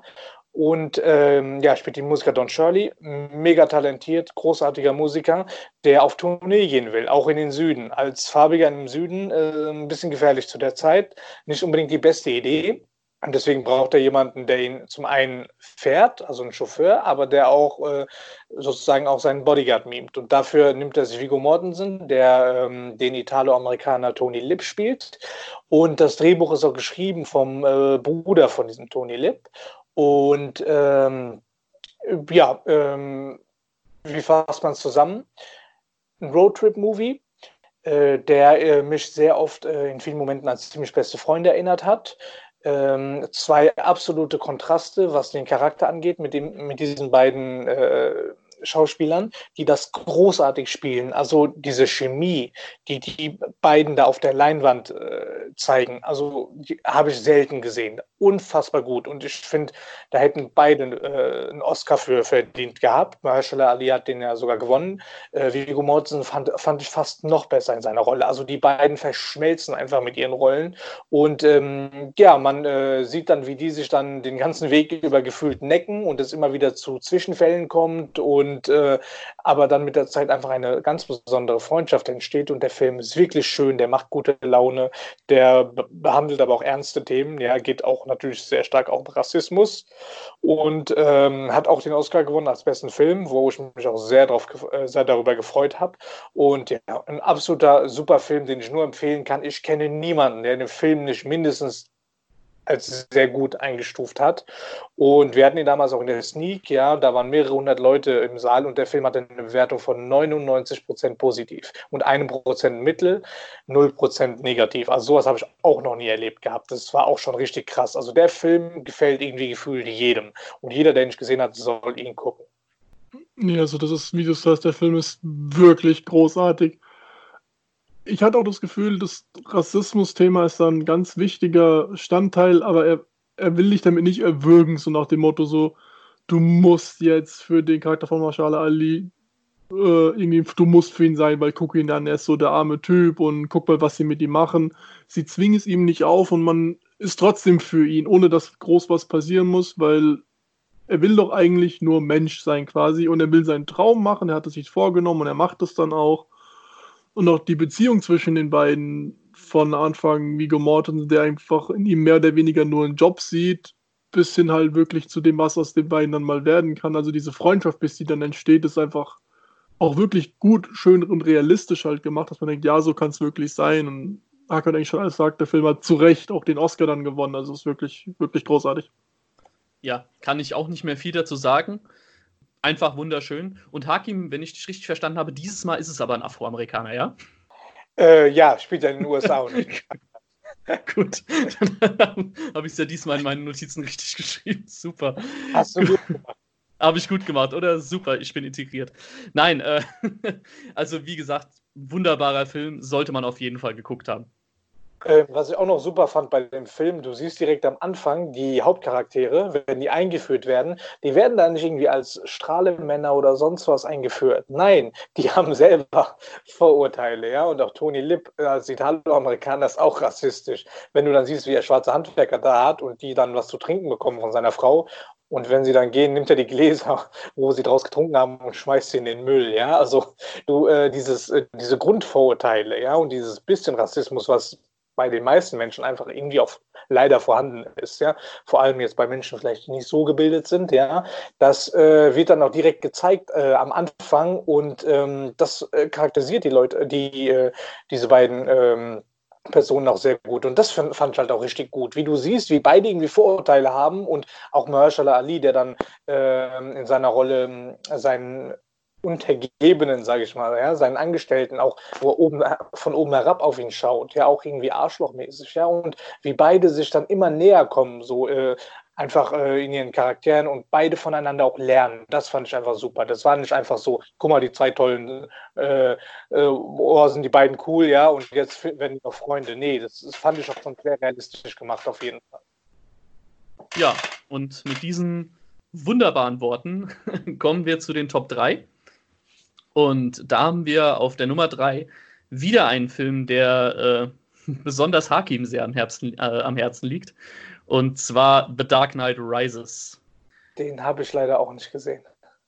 Halt die Klappe, Hakim. Der hat uns allen drei gefallen, also tu gar nicht so. Ja? Mir nicht. Na, natürlich, natürlich, das ist ein grandioser Film, aber komm, sind wir mal ganz ehrlich, wenn es jemanden gibt, der den Film besonders feiert, dann bist du das, oder? Jein, also ähm, ich wollte ihn auf jeden Fall drin haben, weil das ist einfach Part der Dark Knight Trilogie und es fühl, würde sich falsch anfühlen, ihn außen vor zu lassen. So ist es halt. äh, ja, Dark Knight Rises ist ein Film, den wir alle mehrfach gesehen haben. Thomas hat ihn vor ein paar Tagen zuletzt äh, erst gesehen. Ähm, ja, es ist das Ende der Dark Knight-Trilogie, der grandiosen Dark Knight-Trilogie von Christopher Nolan. Ähm, ja, ich denke, dass die meisten ihn sogar gesehen haben. Also ich glaube, so viel muss man jetzt dazu nicht sagen. Es geht um einen Batman, der acht Jahre lang ähm, nicht mehr als Batman unterwegs war beziehungsweise Bruce Wayne, der nicht mehr als Batman unterwegs war, acht Jahre lang, der sich verkrochen hat. Ähm, es gibt kein Verbrechen mehr in Gotham City. Ähm, das Böse hat sich zurückgezogen. Man denkt, äh, ja, alles schön und gut, hier passiert nichts mehr. Und dann taucht ein neuer Bösewicht in Form von Bane auf. Äh, wunderbar gespielt von Tom Hardy. Und ja, dann geht das Chaos erst so richtig los. Batman ist nicht mehr der, der früher war mal, früher mal war nicht körperlich, nicht geistig, äh, kommt dann ganz schnell an seine Grenzen und äh, ja, muss auch selbst dem Tod ins äh, Auge sehen und äh, stößt an seine Grenzen. Und ähm, ja, ein Film, der sehr spannend ist, der sehr episch ist, sehr groß, sehr erdrückend für so einen Sommerblockbuster. Ich weiß noch, als ich den damals im Kino gesehen habe, also ich kann, äh, ich bin dann irgendwann aufstanden nach dem Film und habe dann gemerkt, dass ich voll mit äh, Käsesoße bin von meinen Nachos. ich hatte richtig Bauchschmerzen, weil ich habe den ganzen Film so viel gefressen, aber ich habe nur auf die Leinwand geguckt, deswegen habe ich noch gekleckert. Und äh, dann bin ich aufgestanden, alle haben geklatscht, ja, als der Film zu Ende war und dann habe ich gemerkt, oh, fuck, mein Bauch, ja, aber ich habe mir nur gedacht, das ist. Also ich war, ich mich gefesselt gehabt und äh, äh, ja, der hat auch natürlich seine Schwächen, ist auch bei, jetzt bei weitem nicht so grandios wie The Dark Knight, aber ein würdiger Abschluss der Trilogie. Und wie gesagt, der Film ist nicht zwingend der beste der Dark Knight Trilogie. Das ist für mich in meinen Augen immer noch Batman Begins, aber das ist ein ganz anderes Thema. Ähm, aber ich finde die Idee, oder nicht die Idee, die Art, wie sie Bane einführen als Bösewicht, ist halt einfach nur genial gemacht. Also man sieht am Anfang ja diese, äh, diesen Beutel über dem Kopf, bis er dann spricht. Und da finde ich, einer der für mich größten Kritikpunkte ist an dem Film, die haben die Tonspur von Bane nochmal geändert. Äh, und im, in dem ersten IMAX-Teaser, den es gab, versteht man Bane kaum. Und da haben sie darüber beschwert, wobei ich finde, man muss Bane nicht verstehen, um zu wissen, was er sagt, weil alles, was er sagt, macht er dann auch. Das heißt, selbst wenn man den Satz nicht verstanden hat, fünf Minuten später weiß man es eh. Und ich meine, Tom Hardy finde ich ist mit Abstand der beste Charakter in dem Film, auch schauspielerisch zerlegt er da wirklich jeden. Und wie gesagt, klar, der Film hat Schwächen, aber das ist wirklich einer, wirklich sehr, einer der, trotzdem für mich noch einer der besten, nennen wir es mal Comic-Helden-Filme, die es gibt, gehört er immer noch ganz oben mit dazu. Ja, definitiv. Also es ist, ähm, wie Hakim auch schon gesagt hat, ein würdiger Abschluss für die Dark Knight-Trilogie. Ähm, der Film hat ein paar kleine erzählerische Schwächen, aber ähm, das wird einfach durch so viel Grandioses zunichte gemacht. Also der Film ist einfach von vorne bis hinten episch, er ist groß, er ist äh, ja bedrückend auch teilweise. Und ähm, es ist auch einfach, wenn man mal die heutigen Blockbuster-Standards jetzt mit diesem Film vergleicht, ja, also gerade diese ganze Marvel-MCU-Geschichte, was jetzt auch keine schlechten Filme sind, aber wenn man da jetzt The Dark Knight Rises nochmal entgegenstellt und das jetzt damals als Sommerblockbuster bezeichnet, ist das nochmal ein ganz anderes Level. Und wir haben es ja vorhin schon gesagt, Christopher Nolan ist einfach ein Genie. Und äh, er zeigt auch hier wieder, was er alles kann und mit wie wenig CGI er auskommen kann. Und wenn man sich einfach mal vor Augen führt, dass, diese, dass viele von diesen Szenen gar kein CGI enthalten, bei dem man es eigentlich denkt, dann ist das auch nochmal ganz, ganz großes Kino. Und dieser Film hat eine der besten Schlussszenen überhaupt. Also wir müssen jetzt darüber nicht reden, jetzt nicht äh, unnötig zu spoilern, ja, falls irgendjemand die Filme nicht gesehen hat, ja, aber wirklich auch so das Ende, das ist einfach nur pure Gänsehaut und wirklich so ein Ende, was ich auch nie wieder vergessen werde, auf jeden Fall. Das verbindet sich auch schön dann mit Justice League später. Fick dich. Äh, Thomas, ganz ehrlich, du machst dich in der ersten Folge schon so unbeliebt, das ist unglaublich. Du wissen die Leute wenigstens, was für ein Arschloch er ist. Ja, ja kann ich sie nicht mehr enttäuschen. ihr könnt ja mal, ihr könnt uns ja mal mitteilen, ob ihr Thomas noch in den späteren Folgen noch hören wollt oder ob er es jetzt schon verkackt hat. ich mache dann meinen eigenen Podcast auf und hetze gegen euch zwei. Ja, ja, komm. Du kannst es jetzt alles wieder gut machen und zwar mit der Nummer zwei. und zwar, wenn du uns jetzt erstmal erzählst, warum die Nummer zwei, denn nicht nur einer der besten Filme der letzten zehn Jahre, sondern einer der besten Filme meiner Meinung nach generell ist. Und zwar Toy Story 3. Mm, Toy Story 3 ist wahrscheinlich der beste Abschluss einer Trilogie jemals. Ich glaube, Toy Story hat es ja auch an sich geschafft, nur die Trilogie gesehen, den vierten Teil ignorieren wir jetzt einfach mal hier ganz dreist, äh, wirklich eine Dauer-Rating von 9 plus zu haben. Das hat sonst, glaube ich, niemand geschafft, also keine Trilogie geschafft. Gut zur Story ist, Andy wird erwachsen. Andy geht zum College und er hat immer noch seine Spielsachen und seine Mutter meint, du, wird ja langsam mal Zeit, dass du die da irgendwie wegräumst. Und eigentlich will er nur Woody mitnehmen ins College, einfach nur so ein bisschen gehört er schon zu ihm dazu und der Rest, ja, dann geht der Rest halt erstmal auf den Dachboden. Und es passiert aber allerdings nicht alles so, wie es soll und die Spielzeuge landen in der Kindertagesstätte. Was für die Spielsachen erstmal, die denken sich, oh cool, da kommen jeden Tag neue Kinder und wenn die dann fertig sind, kommen neue Kinder und dass sie quasi immer beschäftigt sind. Und der erste Tag ist eigentlich ganz cool und dann lernen sie Lotso kennen. Lotso ist so ein, so ein klassischer Knuddelbär, wie man ihn halt kennt. Und auch vom ersten Eindruck her denkt man sich, oh, das ist oh, voll cool und so, aber eigentlich ist Lotso ein richtig großes Arschloch. Und ist quasi sowas wie so ein Knastvater in dem Ding und da muss alles genau nach seiner Pfeife tanzen. Und wie gesagt, der Film macht so viel richtig, auch nachdem er so viel, so viele Jahre, ich weiß jetzt nicht genau wann, ach, der zweite kam 99 raus, oder? Äh, lass, mich, lass mich kurz nicht im Internet gucken glaube, ich ist auf jeden Fall schon über zehn Jahre her gewesen, bis der nächste Film kam. Äh, 99, Film, ja, ganz genau, 99. Und es passt trotzdem einfach. Das ist halt auch wieder, weil die Story, jeder, der den ersten geguckt hat, war wahrscheinlich zu der Zeit auch in dem Alter. Und dann ist man halt zehn Jahre später nicht mehr wirklich in dem Alter, wo man noch so viel mit Spielsachen zu tun hat. Und deswegen, man kann diesen Film einfach wunderbar verstehen. Und ich habe die letzte Szene nochmal gucken müssen, weil ich habe sie nicht mehr erkannt, weil ich so sehr geheult habe im Kino, weil ich einfach das einfach so schön war in diesem Film. Das ist mit einer der besten Pixar-Filme, weil es einfach, es macht die Sache einfach rund. Und ich bin immer noch sauer auf Pixar, dass sie weitergemacht haben nach dem Film, weil der Film war einfach perfekt mit dem Schluss. Und der vierte versaut das Ende für mich, obwohl ich den vierten, ich gebe es zu, nicht gesehen, aber für mich versaut einfach nur, dass noch ein Film danach kam, den dritten ein bisschen definitiv. Also da bin ich ganz bei dir. Ähm, ich hätte Toy Story auch gerne als Trilogie gesehen, weil es immer noch einer meiner absoluten Lieblings-Pixar-Filme ist. Äh, ich habe den vierten Teil gesehen. Er ist ein guter Film, aber er kommt meiner Meinung nach nicht mal ansatzweise an die ersten drei Teile ran. Und äh, wie du schon gesagt hast, das Ende ist wunderbar emotional und trotzdem zufriedenstellend. Ähm, ich habe wie du das Ende auch nicht mehr wirklich gesehen, weil ich einfach nur noch geheult habe. Und äh, animationstechnisch ist das der Wahnsinn. Wir haben mit, äh, mit diesem äh, Bären Lotso auch einen der vielleicht besten Antagonisten in einem Disney- oder Pixar-Film.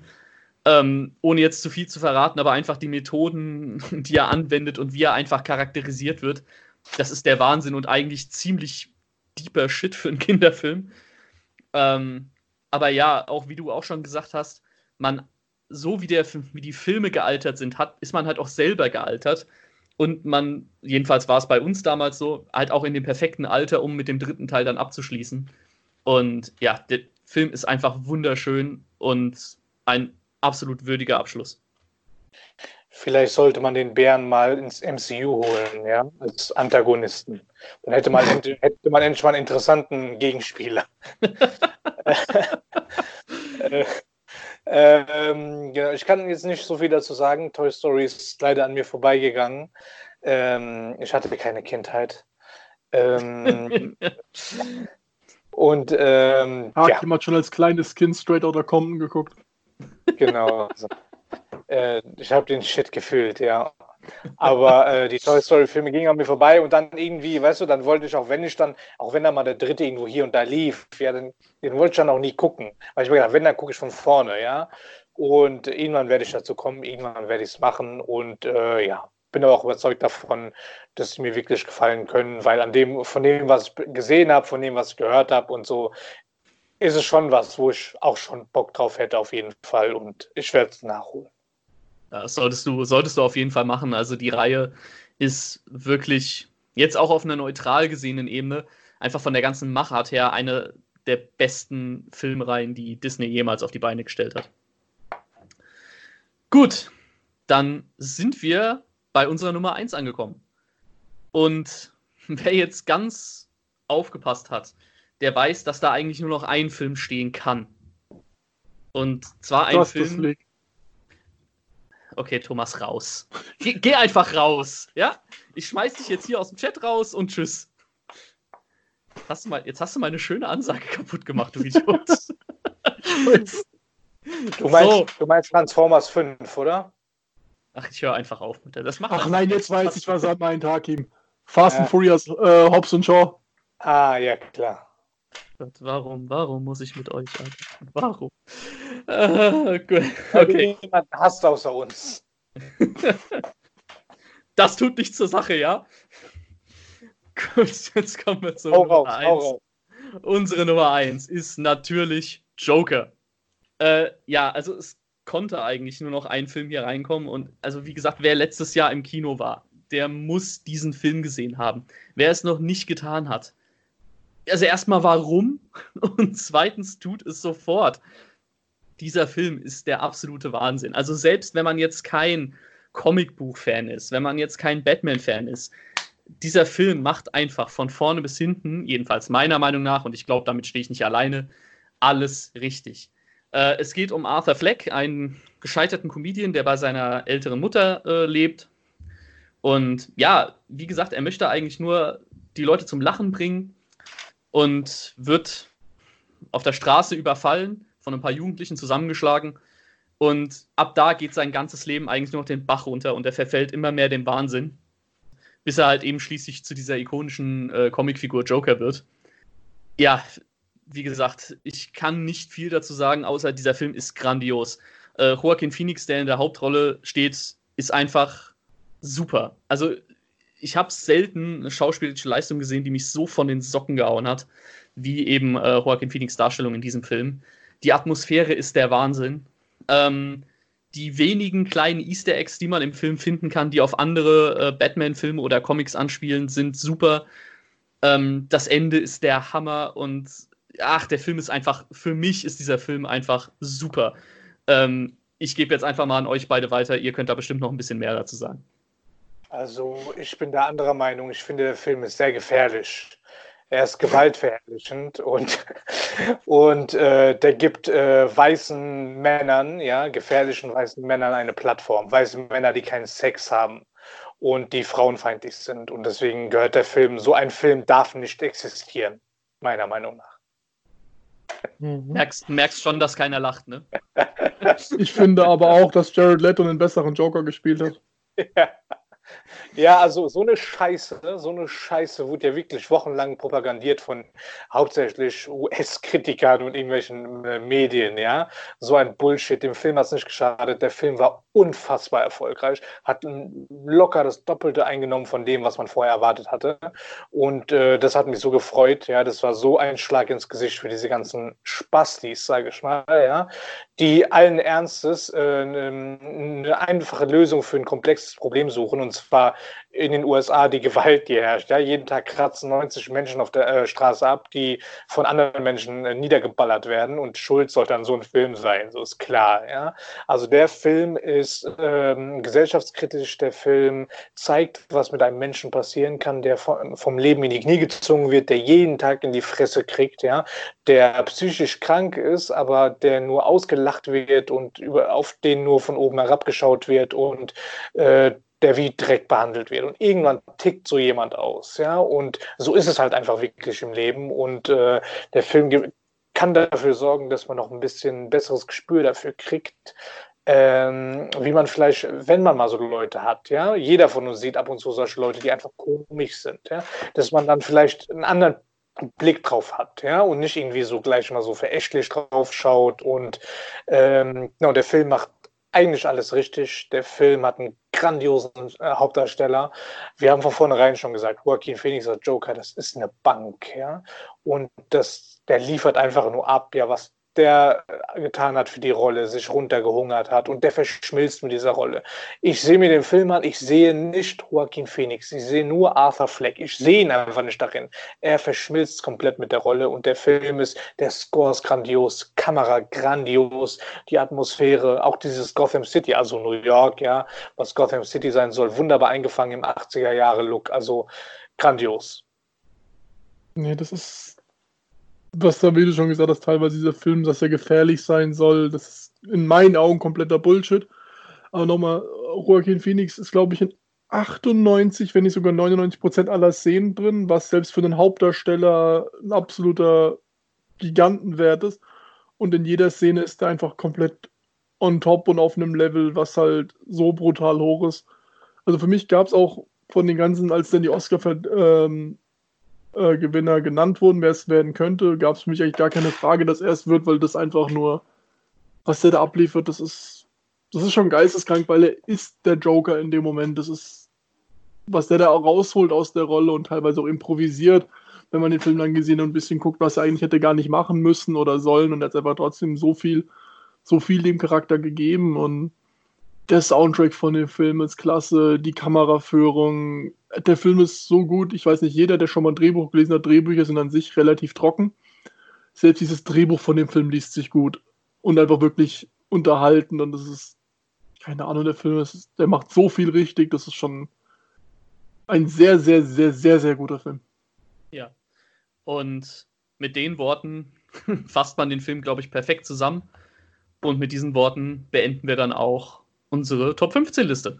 Das waren die 15 Filme, die uns in den letzten 10 Jahren wirklich komplett vom Hocker gehauen haben, die uns begeistert haben, die uns emotional mitgenommen haben.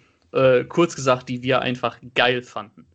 Und ja, jetzt bleibt eigentlich nur zu sagen, oder zu fragen, besser gesagt, was sind denn eure Top 15, Top 10 oder generell eure Top-Filme der letzten 10 Jahre? Könnt ihr uns ja mal schreiben? Könnt ihr uns ja mal äh, so erzählen, was ihr für Filme gut fandet. Nicht einfach nur vielleicht auch schreiben, ich fand den und den Film gut, sondern vielleicht auch mal ein bisschen dazu erklären, warum fandet ihr diese Filme gut. Ja, oder gab es jetzt, sagt ihr vielleicht in der Liste, gab es irgendeinen Film, äh, bei dem ihr sagt, oh, nee, also den fand ich total Mist, also warum habt ihr den denn reingetan? Also fänden wir total interessant, wenn ihr uns da ein bisschen äh, ein paar Infos geben könntet. Ähm, generell bleibt zu sagen, wie gesagt, das ist jetzt unsere erste Aufnahme, unsere erste Folge, die wir hier raushauen. Bitte seid nicht zu streng mit uns, wenn das jetzt hier technisch äh, und vom Ablauf her noch nicht so 100% perfekt ist. Wir wollen uns dann natürlich noch in künftigen Episoden, in künftigen Podcasts ein bisschen verbessern, auch vielleicht was die Technik angeht oder eben was die, äh, die Abläufe angeht, dass wir uns nicht dauernd ins Wort fallen oder so. Ähm, also da wollen wir uns auf jeden Fall noch ein bisschen verbessern. Deswegen seid bitte nicht ganz zu streng mit uns. Äh, wir kriegen das noch alles richtig hin. Ja, ansonsten äh, habt ihr noch irgendwas zu sagen, Hakim Thomas? Ja, also ähm, nicht mehr viel hinzuzufügen. Hm. Ähm, ja, wir haben noch ganz viele Ideen für kommende Podcasts und äh, wollen dann auch, wenn wir das dann alles ähm, auch dann äh, wahrgemacht haben, wollen wir dann auch, äh, wenn es mal wieder Kinofilme gibt, ja, was jetzt auch erstmal alles dauern kann, auch ähm, Podcasts zu, äh, mit bestimmten Kritiken zu äh, gewissen Filmen machen und durch die momentane Lage mit dem Corona und mit der Situation in den Kinos ähm, werden wir wahrscheinlich auch in äh, naher Zukunft erstmal Kritiken, Podcasts zu äh, alten Filmen machen, zu Filmklassikern oder zu bestimmten Filmreihen und äh, genau und uns über solche Dinge unterhalten, bis dann mal irgendwann endlich wieder Kinofilme ähm, an den Start gehen. Und ich habe noch zum Abschluss eine kleine Weisheit, die jetzt heute mal speziell an die Leute gerichtet ist, die nachher dann sagen, nee, der Thomas soll aus dem Podcast raus. Und zwar ist die Weisheit, wenn du versuchen solltest zu fliehen, habe ich sechs kleine Freunde, die alle schneller rennen können als du. Ja. Ich meine, wer weiß, aus welchem Film das ist, kann es auch gerne uns mal sagen. Ja, genau. Der gewinnt zwar nichts, aber wir fänden es cool, wenn ihr uns einfach mal sagen könntet, aus welchem Film das ist. Gut. Ja, dann bedanke ich mich erstmal bei euch beiden. Äh, hat sehr viel Spaß gemacht. Ich hoffe, oder wir hoffen, ihr da draußen hattet auch ein bisschen Spaß uns hier beim Quatschen zuzuhören. Und ja, ansonsten war es das für heute. Wir hoffen, dass ihr dann auch bei der nächsten oder bei den nächsten Episoden dann auch wieder bei uns einschaltet, und ein bisschen zuhören wollt. Und dann wünschen wir euch abschließend noch einen schönen Abend, einen schönen Tag, einen schönen Morgen, je nachdem, wann ihr das Ganze hört. Und sagen Adieu, auf Wiedersehen.